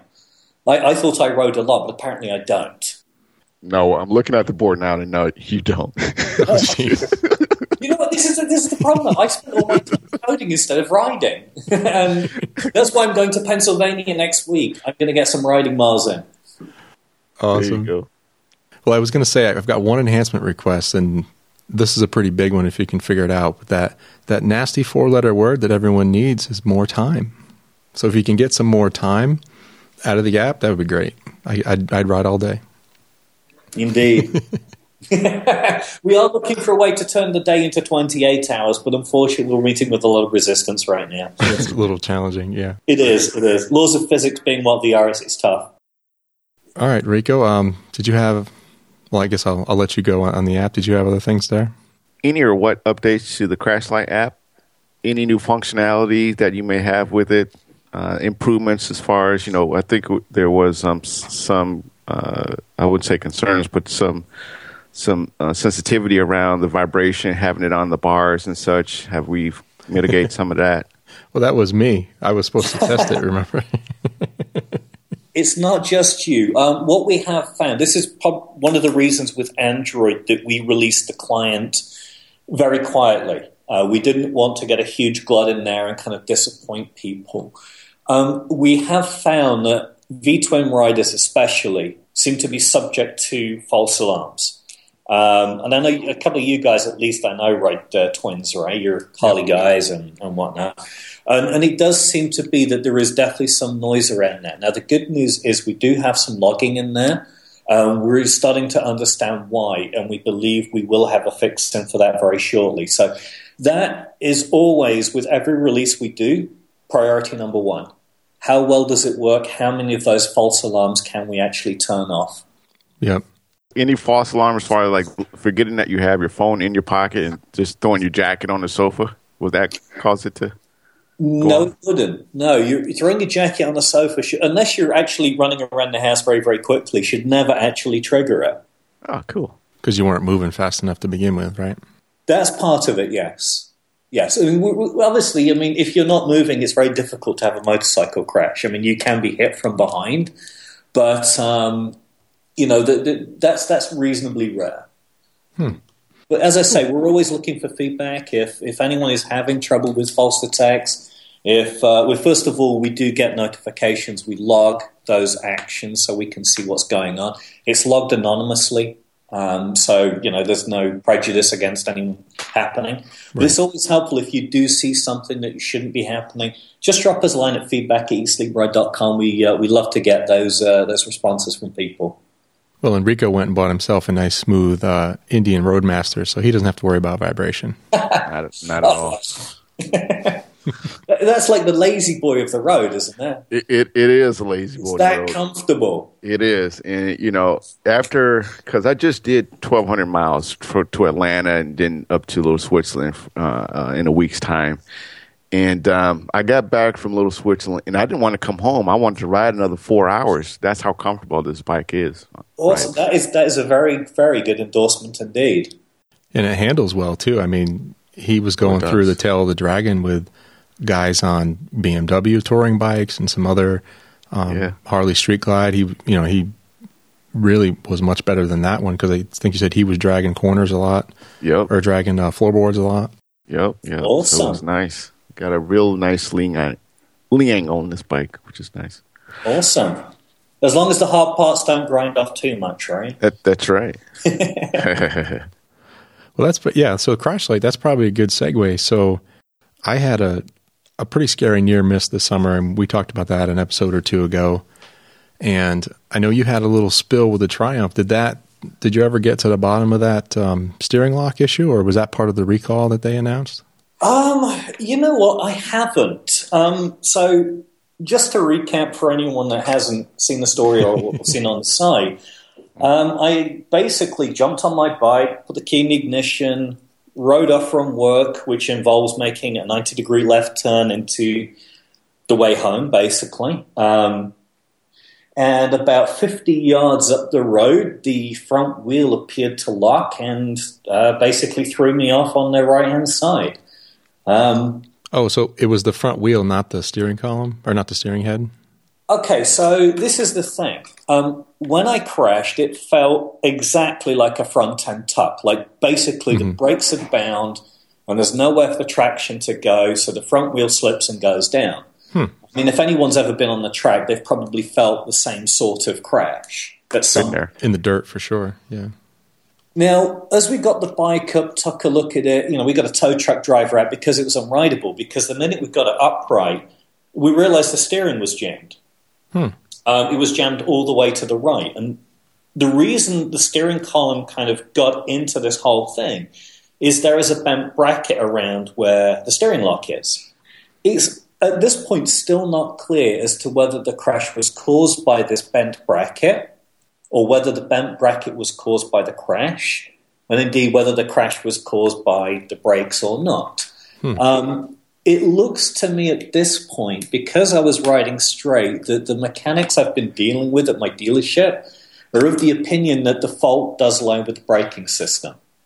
Okay. Now, this is very strange. Um, the road service itself is Ontario roads, which, to be frank, are basically full of potholes, but this particular stretch isn't that bad. Yes, there's a construction site next to it. Yeah. But, you know, if the tarmac is a little bit cracked and there's no major potholes and all you've got at best on the road is maybe a little bit of surface dust and you're traveling at 30 kilometers an hour, you don't expect your brakes to bind.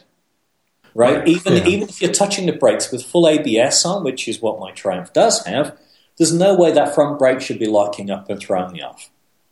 And the guy behind me in the car literally said, You were riding along, and all of a sudden you're lying down. It's a very strange situation. Now, the bike's been into the dealership. Um, they said the bracket's not a problem. They could bend it straight back. It's not going to impact the bike in any way, shape, or form. Um, and they can also find no problem with the braking system. So it's a mystery at this point, and we've actually, through the dealership, pushed it back up to Triumph, and we're just waiting for them to respond and see what they say. Wow. So is that is that um is that Triumph's own braking system, or do they use like Bosch for ABS? Do you know? My, honestly, I couldn't say. Um, I I can't even remember what the front braking system on mine is. I think it's a Nissin caliper. Okay. And like most, it probably is a Bosch ABS system, but there are many, many versions of that. Um, I know it's not the cornering ABS. My bike's too old for that. Um, right. So it may be a slightly older system. But again, I mean, I've, I've, I've ridden this bike in all sorts of conditions on all sorts of terrain, and the ABS has never been anything other than flawless. In fact, it very rarely kicks in unless you really grab a fistful. Yeah. So for something like this to happen, in, in my experience, it's just wow. Just baffling. Again, yeah. I, I'd like to stress we merely suspect the ABS. It could be anything else. I mean, we really simply don't know at this point. Huh. Just a mystery. Then that's that's uh, always unsettling, I guess, until you really know what it was. You're just kind of left wondering and and worrying, I guess. Well, I mean. I've done probably a thousand kilometers since on the bike, you know, a few trips around town, the same trip as I normally do every day because it happened as I left work. And it's kind of every time I throw a leg over the bike now, I'm thinking, is this going to happen again? But uh, I mean, a few days after it happened, I actually, I mean, I was out in um, the Catskills with a BMW S1000 XR. I was thinking the same thing there. Um, and it, it's kind of, it has shaken me a little bit in terms of, well, if I'm riding slow, is the ABS going to bind on? And it's stupid. But you know, it's one of those things. You crash, it's always at the back of your mind for a little while, right? Yep. I'm sure it won't keep me for long, though.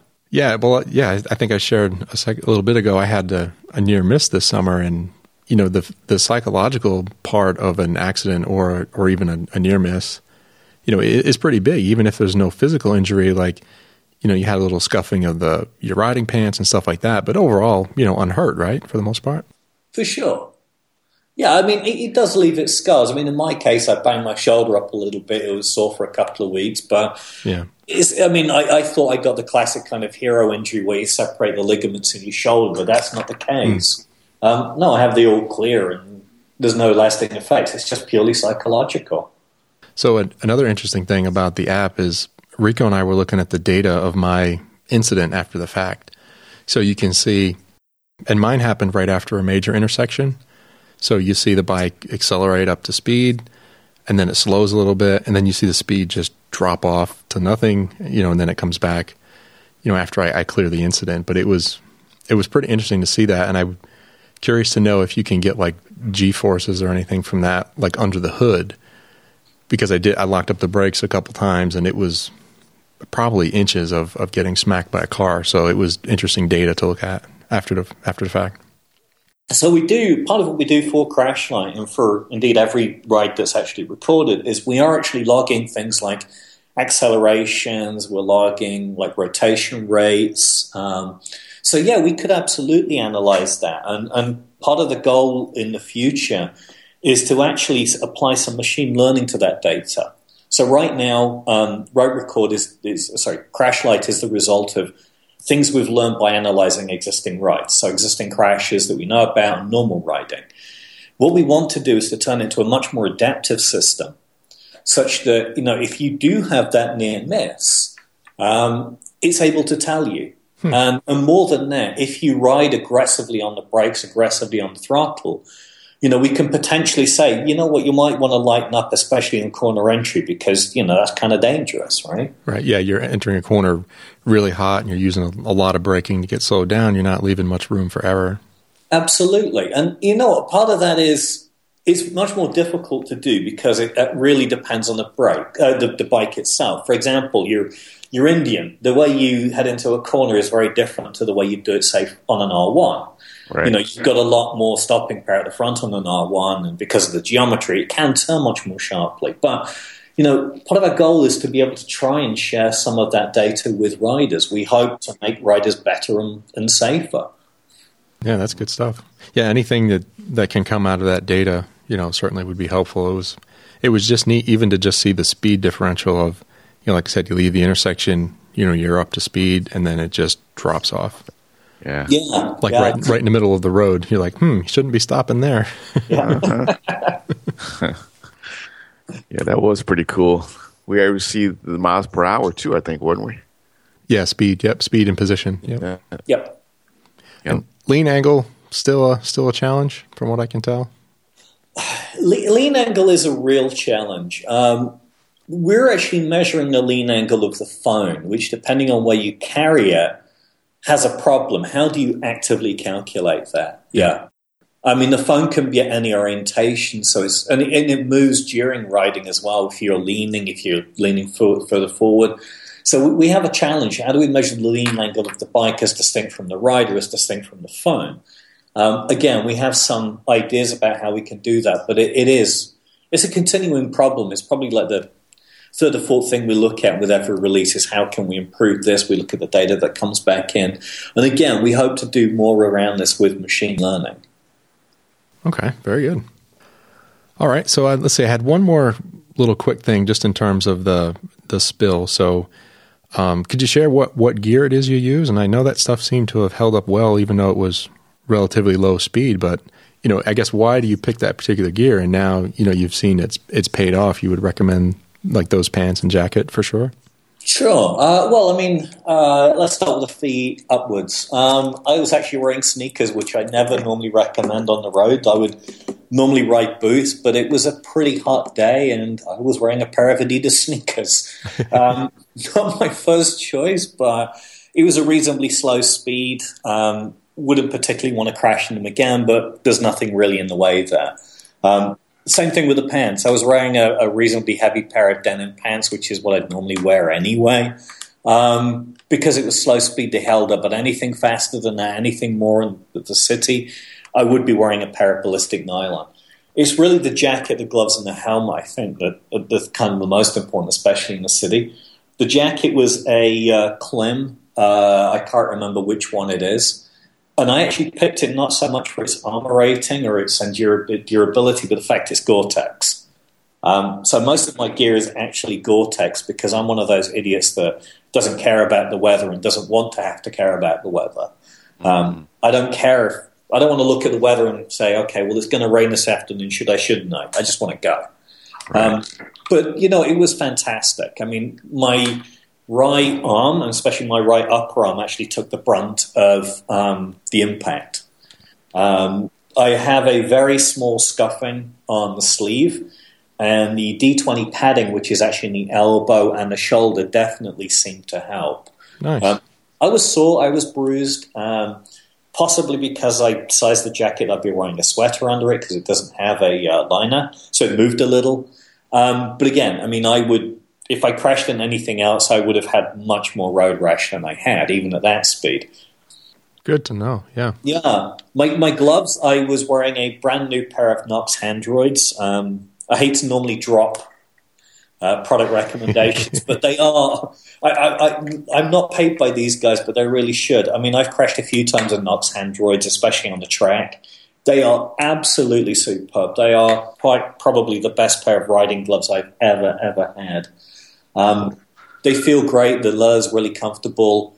Palm went down on the floor, and there's this like little scaphoid um, slider on the palm. That took the full force of everything. You can't even see scuff marks on the leather. It's awesome. Um, so, so no more long showers for you then, huh? I'm sorry. so no long showers recently. I try not to take showers anyway. I'm a dirty biker, remember? yeah, I'm hardcore. Only, only as needed.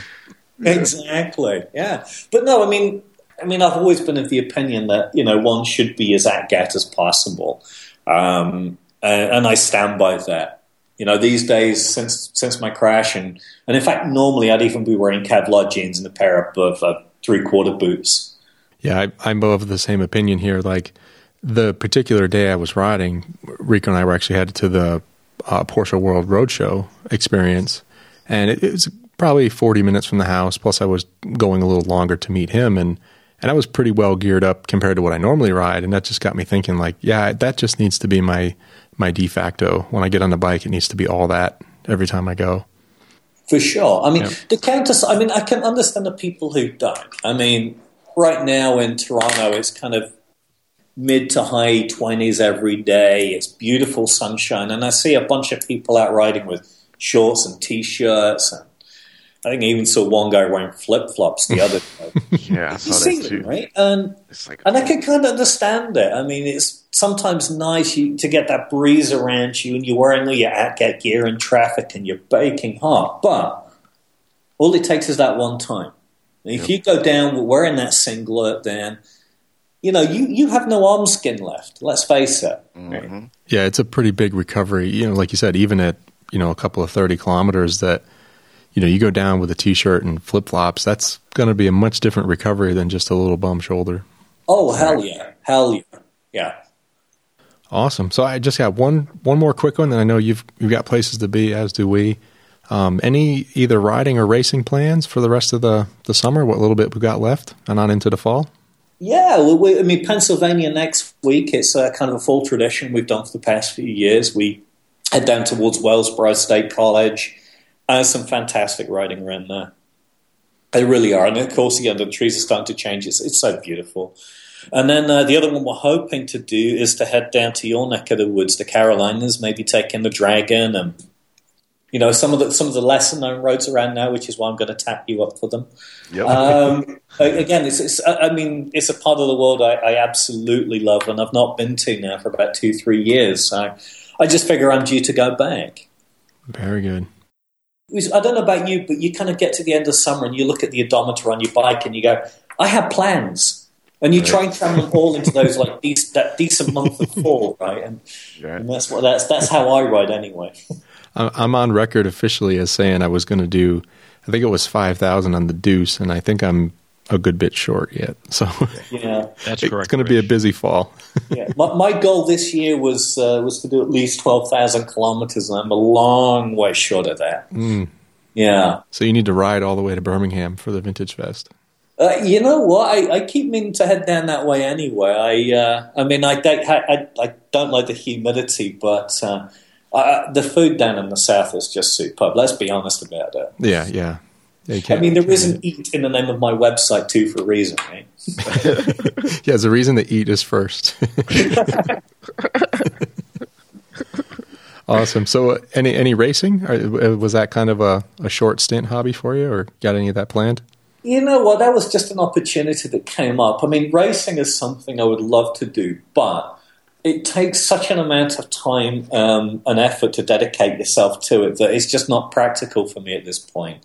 Um, but you know, it's, it's the one thing I, I would love to do more than pretty much anything else is to get out and spend more track time. Cool. I keep telling myself I'm going to buy a track bike, and you know, especially like some of the, the, the new 300s that are coming out. They're they're awesome little machines. Yeah. Yeah, they are. Like Well, if we if we can line it up, may, I don't know if we'll happen have it ready this year, but we've been talking. We have an in studio uh, simulator for iRacing, so we were going to have guests all turn, you know, do like a ten lap stint at a at Charlotte or whatever, and we'll have our own little Top Gear style leaderboard. Sign me up. Sign me up for it. Yeah, Yeah. I'll do that. All right. Well, we appreciate the the visit here. We're like I said, we're going to move on and continue celebrating our anniversary and probably crack another beer or two. Awesome. Well, um, it's great to be here, and I'll be joining you a little bit later on with that beer. We'll have to virtually, you know, change glasses or something, but uh, I'll be there. Don't worry. awesome. Virtual raising. Yeah. Awesome. And congratulations, guys. Great work. Appreciate it. Yeah. Thanks for your time. Have a have a great one. Thanks, Take care. Alex. Bye now. Wow, that was awesome. So getting Alex on for a second time, like we said, was was kind of a special treat for us. That was one of our favorite interviews, I would say, of of the year. And you know, I, wasn't just pandering him. It was a lot of fun interviewing him the first time. I'm a I'm a user of the app. I log a lot of my rides. I subscribe to Crashlight, and we're even going to start using it to do some written I don't know what we would call it, not, kind of like a blog, I guess. Some of our written content, I think, is going to go into Eat Sleep Ride instead of our site, and we'll, uh, you know, we'll link out to it accordingly. So looking forward to that. Yeah, I'm excited about that part. Yeah, and I check in with a guy that uh, I know that uses Android every now and then, and he, he's you know likes it, and enjoys it, and I know he drives to work. Um, I think it's like an hour drive for him. He rides his bike in. Wow. So Yeah, he's he's a good candidate for for something like Crashlight, especially you're commuting by yourself. It's you know, it's nice to have that. You go down. I mean, certainly there'll be people around, but it's nice for Yeah. people to know that right away. And I Yeah. think I sent you guys the video of that one day he was driving in and somebody in a left hand turn Oh, cut him yeah. off. And Yeah, he- remember that? um, yeah, he did a YouTube post and just land blasted it and stuff. Mm-hmm. And uh, in fact, he just bought a project bike. I found out. I can't remember what he bought. Is he? But it's a Honda. Is he one of the guys that we're going to have on, or no? No, I probably could. I could probably arrange something with him. Okay, we've still got. Um, I forget the gentleman's name, but we're Marcus? Um, no Marcus for you, but the guy who wrote in the the tall rider. So we've still got an episode coming up where we're going to have a a guy who's what six. Marcus is six nine. You said. Yeah, and Marcus is six nine. Yeah, so we're gonna have him talk about what he bought and how he went through the, the purchasing process and and see if we can help out the person who wrote in. And so if that if if you're still listening, apologize, I forgot the name, but you know we've got an episode coming up for you. Yeah, we do. Awesome. So yeah, there's that brings us through episode 19 into 20. 20, of course, was Modus. Um, Rico was down in Birmingham. Got to sit down with Lee Khan, which was fantastic. And and then we kind of round out the summer. We had some good riding to talk about. Rico bought a bike, which was awesome. Right. And I had a you know I had a near had a long ride, then I had a near miss, and and now of, of course the anniversary. So just a, a big thanks to you guys, John and, and Rico. It's you know we do this as a hobby mostly, and other than you know getting some feedback from people that listen, there's you know there's really not a lot of glory in in putting out a podcast. So so my hats off and much appreciation for uh, what you guys do. Yeah, it's been a great Yeah, time thanks. helping out you guys, and it's always been fun. Yeah, every day is an adventure. All right. Now I know John joined us a little bit after we got started, Rico, but I um he won't tell me exactly, but I understand John's got some news to share. So I'm I'm going to give him the floor a little bit and and have him talk about his excitement that's been happening lately. Yeah, so so Rich and I talked about it. Uh, he has an idea, but um, I went car shopping with the wife, and we- we went out and test drove some cars. And well, I don't know how I want to play this off, but Rico, I hate to tell you, but there was no Ford in the picture. No Ford in the picture. No Ford in the picture. I was as surprised as you. He he calls me up and it's like Wow. he's like I'm eliminating cars and he's like the focus is out. And I'm like, "Oh. oh, really?" And he's like, "Yeah, and furthermore there's no Fords." And I'm like, "Don't tell me." I'm like, Sa- "Save that for the show." Yes. In Say it out loud. There is no American car in the list, or was in the list. Wow. And Yeah, No no V eight nowhere? no V8. Nope. Not even a Uh-oh. not even a V. If I'm my guesses are even close. Yeah, yeah. Would you like me to play a little slum? I have my phone here ready for a YouTube video, and I can play the sound of the engine that uh, I found online if you want. Oh wow. Well, Yeah. yeah. let's see if we can guess what it is. Ooh.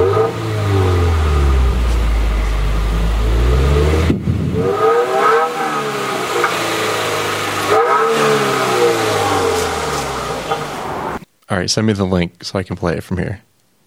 Oh. well, Yeah, it's it- going to break it, Rich. You're going to figure out what it is then. Ah, Oh, that's true. That's true. Yeah. uh, let's see. W- would you like me to give you the? Would you like me to give you the list What, of the what, car? what what's what's what's the first letter in the in the Or no, name? wait. How about this? Give us the contenders. Give us the last three. Ah, yeah, yeah, yeah. What were the Okay. last three cars before you whittled it down to one? Okay, so so amazingly, it went down to the um, And I'm taking notes. the Volkswagen Golf GTI four door, wow. Okay. Nice. Didn't know you were going there. uh, the Subaru BRZ, Oh, very nice. I was thinking. That was my guess. First guess. Yep. Yep. Yep. and then a Subaru WRX. Ooh. Really? Yes, that was the three contenders. Wow. As I Ooh. said, we, we went around and, in fact, uh, we test drove. We went to uh, CarMax, sat in the Focus ST. Kind of was like, eh, this isn't for us. It wasn't what we expected from EcoBoost Day. And uh, we went around. We walked the rest around CarMax, sat in a Camaro.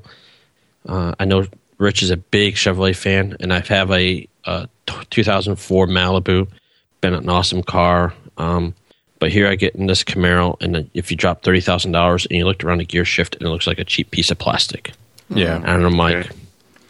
Yeah, and sorry, I was going to say, John. So be, before you unveil, yes, sir. let me let me give people a little history, just in case there's there's like for- you know someone hasn't listened prior. So John started his car searching, if I'm not mistaken, with a Charger, That is Yeah. cor- that was correct. There was a Yep. charger. and we talked him up to the Hemi because he said, "Well, the V6 is okay," and we're like, "No, no, no, no, no, no, sir. The, the gentleman's Charger has got to be a V8." Yes. And then you got on the Focus ST kick, right? Yeah, pretty much. It was it was it was um a lot of it was due to trying to keep it within a budget. And and the V8s, you know, the Charger, the Challenger, Yeah. the Mustangs just were out of what we wanted to pay. Yeah, so we tried, or at least I tried talking you out of the Focus ST, and I'm like, well, just get the Mustang EcoBoost and be done with it. And then, Yeah, so so so I'll get so as we're going along, and I'll get to that. We Nally and I, and I said that to Nally. I says, you know, if I buy the Mustang, it's got to be GT, and I couldn't explain it. Well, mm-hmm. she nailed it on the head after we test drove it. We test drove it, went to the salesman, and walked in this, the sales dealership, and and we went to four deal four different dealerships over two days. Um, The Ford dealership was the worst experience. Uh, the salesman was pretty much. We told him we weren't buying today, and he really didn't care about trying to sell us anything. Um, didn't even take our name, contact information. Wow. Just like, yep, yep. So we took an EcoBoost Mustang out. Um, it was just a base. It wasn't a premium. It was low end, and uh, we drove it. And we get back, and and I said to Natalie, I said, uh, I said, what you think? She says, I'll tell you when we get in the car. And I'm like, okay. So we go out to the car and get in. I says, what she? She goes, it didn't have the rumble. Oh yeah. I told you John's That wife was girl. cool. And I'm like, that is the problem why I couldn't do it. And she goes, now I understand. And she goes, and, and I thought if you go read about Ford, they were supposed to do a symposer to kind of simulate the V8 noise. I didn't hear any of it. Um, so so kind of go more along the test driving the Golf GTI. We test drove that car. It was a I took out the S model and drove it, and it was a pretty sweet little ride. Uh, it was a six speed, and the this is we get back to the dealership, and Nellie goes, "I want to take one out for a drive." Wow. She wants to drive it. So she got to drive the Autobahn more automatic one. So Okay. anyways, um, so there's our list of the cars. I mean, I sat in a Charger at the CarMax and the Challenger, and and Rich, I have to agree that the you know, like you said with the Camaro and the Charger or the Challenger, you know, it's hard to see out of. Yeah. they're big cars, Visibility's terrible. Visibility, and they're just everything. So there's our list.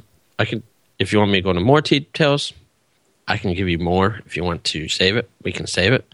But if you want to guess, be my guess. Come on, spill it. Well, guess. Uh, well, Rich, I can't let you guess because you, you probably. Well, given the lineup or given the stack, my the odds would be in my favor to pick one of the Subarus, but um, I'll I'll let Rico wager a guess as well. Yeah, I'm thinking the uh, the WRX. Okay, Rich. Well, I'll abstain. I have a tad more information than Rico. Yeah, he does.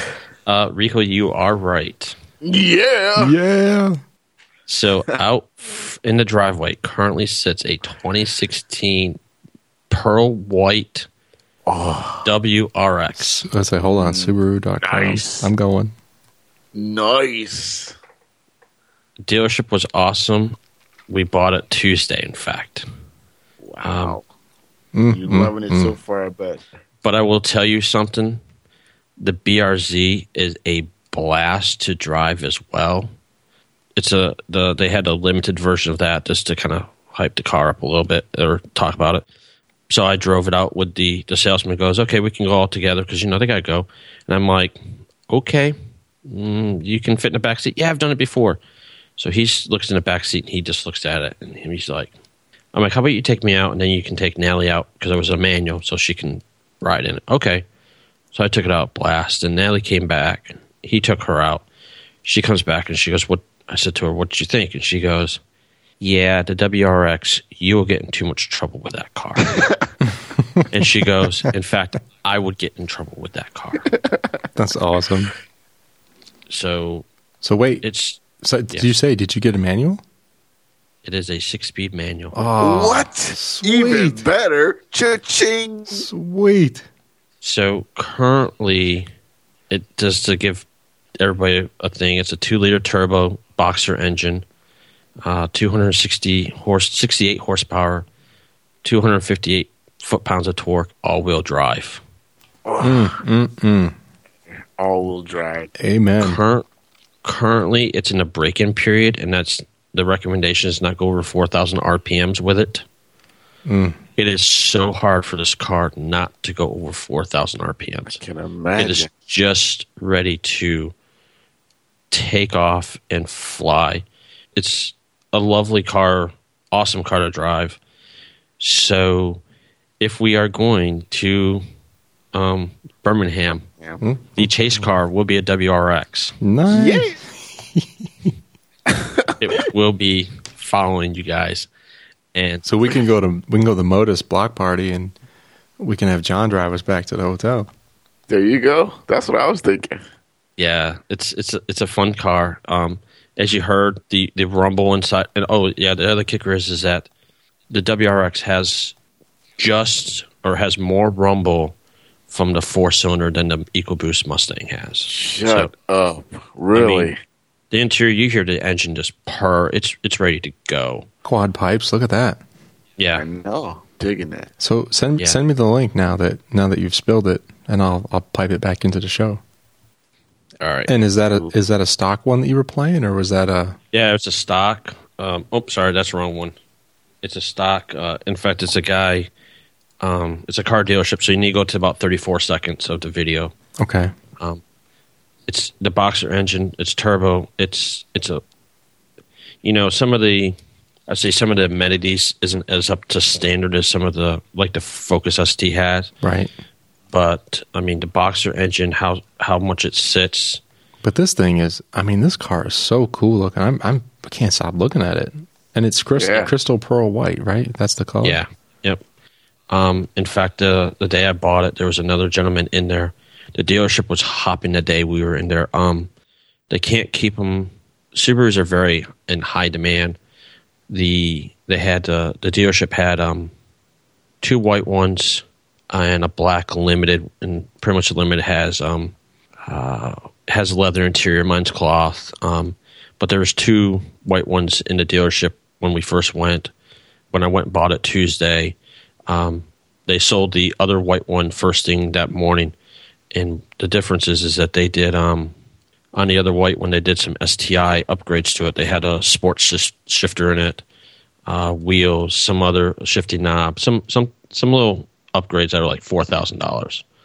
Mine's pretty much the base. It's uh, the four options that I got added was it has tinted windows, wheel locks, um, nitrous in the tires, and uh, all weather mats. Nice. So you got the black black wheels. Um, they're kind of like a silver. Tires. There's Okay. they're kind of a kind of a dark silver. It's whatever the stock is. All right. Um, Looking when I it. went to start talking to the salesman to buy it, they were about ready to. They're taking the STI wheels Mm. from the other from the other must from the other Super. Subaru and put on this one. And I said, if I buy today, um, if you guys want, I'm posting the pictures of the car in the document. Nice. Yeah, so it's a, it's a really awesome car. Um, it has a moonroof. I mean, it's just ready to go. I was, I, I was over to my brother's house tonight, and I was coming back, and it's just hauling down. I mean, it's just so well balanced and so much fun to drive. Cool. So, Well, congratulations, brother. thanks, man. Did I hear that right? You got STI wheels on it?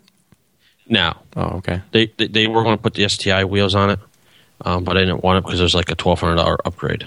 Hmm. Well, you can get any kind of wheel, I guess, at this point. Yeah, and kind of to let you know as well, the tires on it are summer performance tires. That's fine. We don't, we don't get any rain anyway. I mean, we don't get any snow hardly in the winter. right. Yeah, so that's one of those things. So there's pictures in the document of, for you guys to, that I took the other day at work, and so yes, it's a it's a fun little car. Awesome, awesome, awesome. I'm looking at the interior on this thing, and it's sweet. I'm digging it. I love Yeah. the grill, even though the wheels that are on it are nice. Yeah, they're they're really nice wheels. They're like about four hundred dollar wheels. I really, I mean, people have shown really love the wheels. They're they're nice. Subaru did a really nice job. I mean, you get inside the car and it's a thump. You know, it's really, you know, people say, well, there's road noise, there's a lot of wind noise. Well, yeah, there is, but you also got the engine noise, and it's just you know Yeah. just ready to go. And uh, I was looking at during the show here tonight the the spec on it says the uh, boost on the turbo because it is a you know it's turbo and it's um the stock they say is the boost is fifteen point nine pounds. Um, the documentation lies because I've up, I've done on myself up to twenty one pounds Nice. Really? and I haven't I haven't cranked it out. The peak performance is between twenty five hundred to five thousand RPMs. I think where it's at. I mean, it's just ready to just it's ready to go. It's got good good low end torque then. I mean, it's just ready to. I mean, I'm just sitting down the road driving, and it's. I have to be careful. We were out the mm-hmm. other night driving around the neighborhood. I almost thought I got pulled. Was going to get pulled over because I was. Naylor was riding riding with me, and I'm just kind of flooring around something. I saw this. I thought it might have been an unmarked cop car, and I was like, "Crap!" Well, And mm. and that's in the break-in period. Imagine when you get, you know, when you get I to know. let the let it eat a little bit. Yeah, Watch out. yeah. She she rides nice. It's and and the funny thing is is if you go look at the specs of the wheelbase and the car interior, it's you know I have a 2004 Malibu right now, and this car is pretty much the same size. Wow. So it's kind of. But Subaru did a really nice job. I'm really impressed with it. Oh, and going back to the guy I saw at the, the dealership that bought the other white WRX, as I was talking to him as they're getting mine detailed and all cleaned up and everything, um, they were, in fact, selling. Um, they were buying the other one, and they have a 2014 WRX right now, and they were getting the 2016 and going to privately sell the tw- their 2014 Hmm, nice. Wow. and he's like, "You will love this car." Wow. So, I mean, That's it's saying just a lot. yeah. I know a lot of people that have Subaru and have just they love them. They're they reliable, dependable. So, so anyways, there's my there's my toy for you guys. Wanted to share as we talked about in the show and everything else. So, We, we gotta see Alabama, how. watch out. Yeah, we gotta see how well she does against the M3 though. Oh, jeez. oh man. Well, if you go look at the specs on it, um, I know your M3 is an eight. Um, Yeah. I mean, I just know you have more power.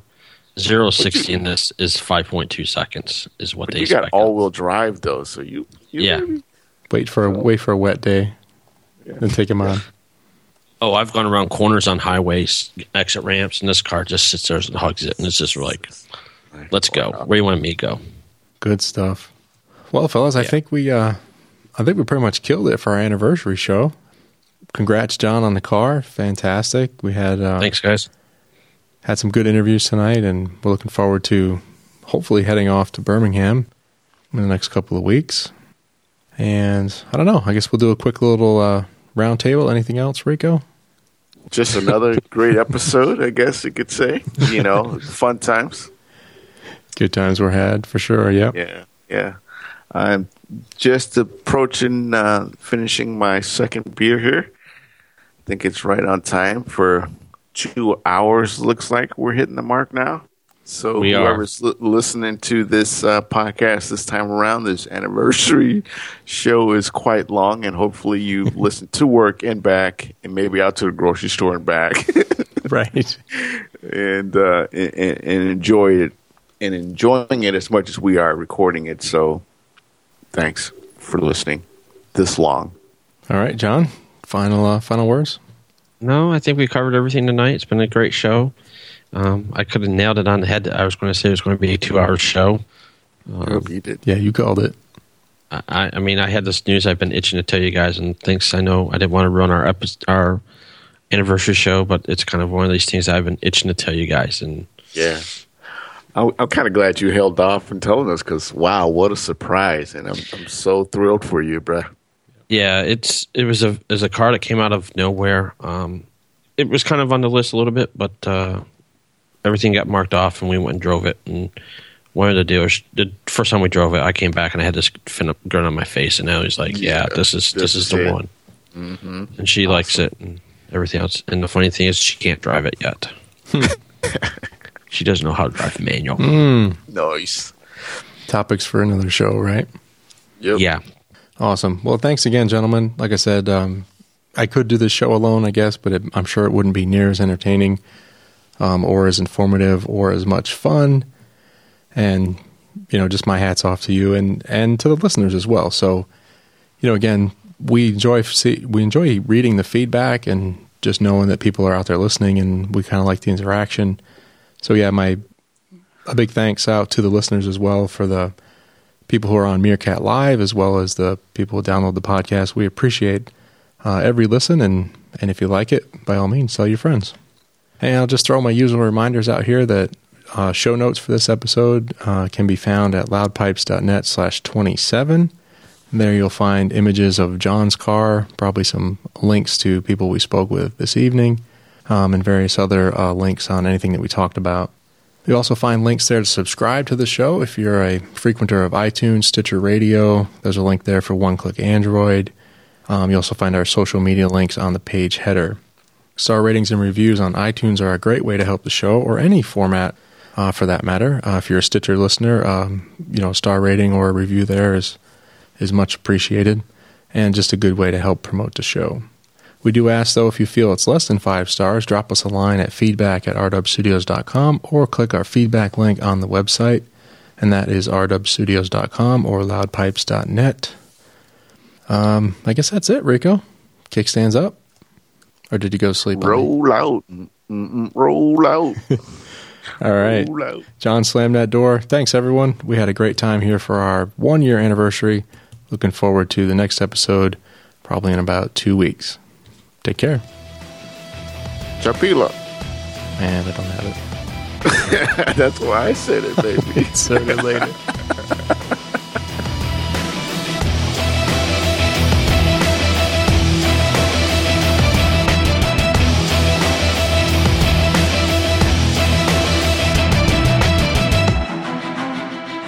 This has been an RDub Studio production. Check us out at rdubstudios.com, iTunes, or Stitcher Radio.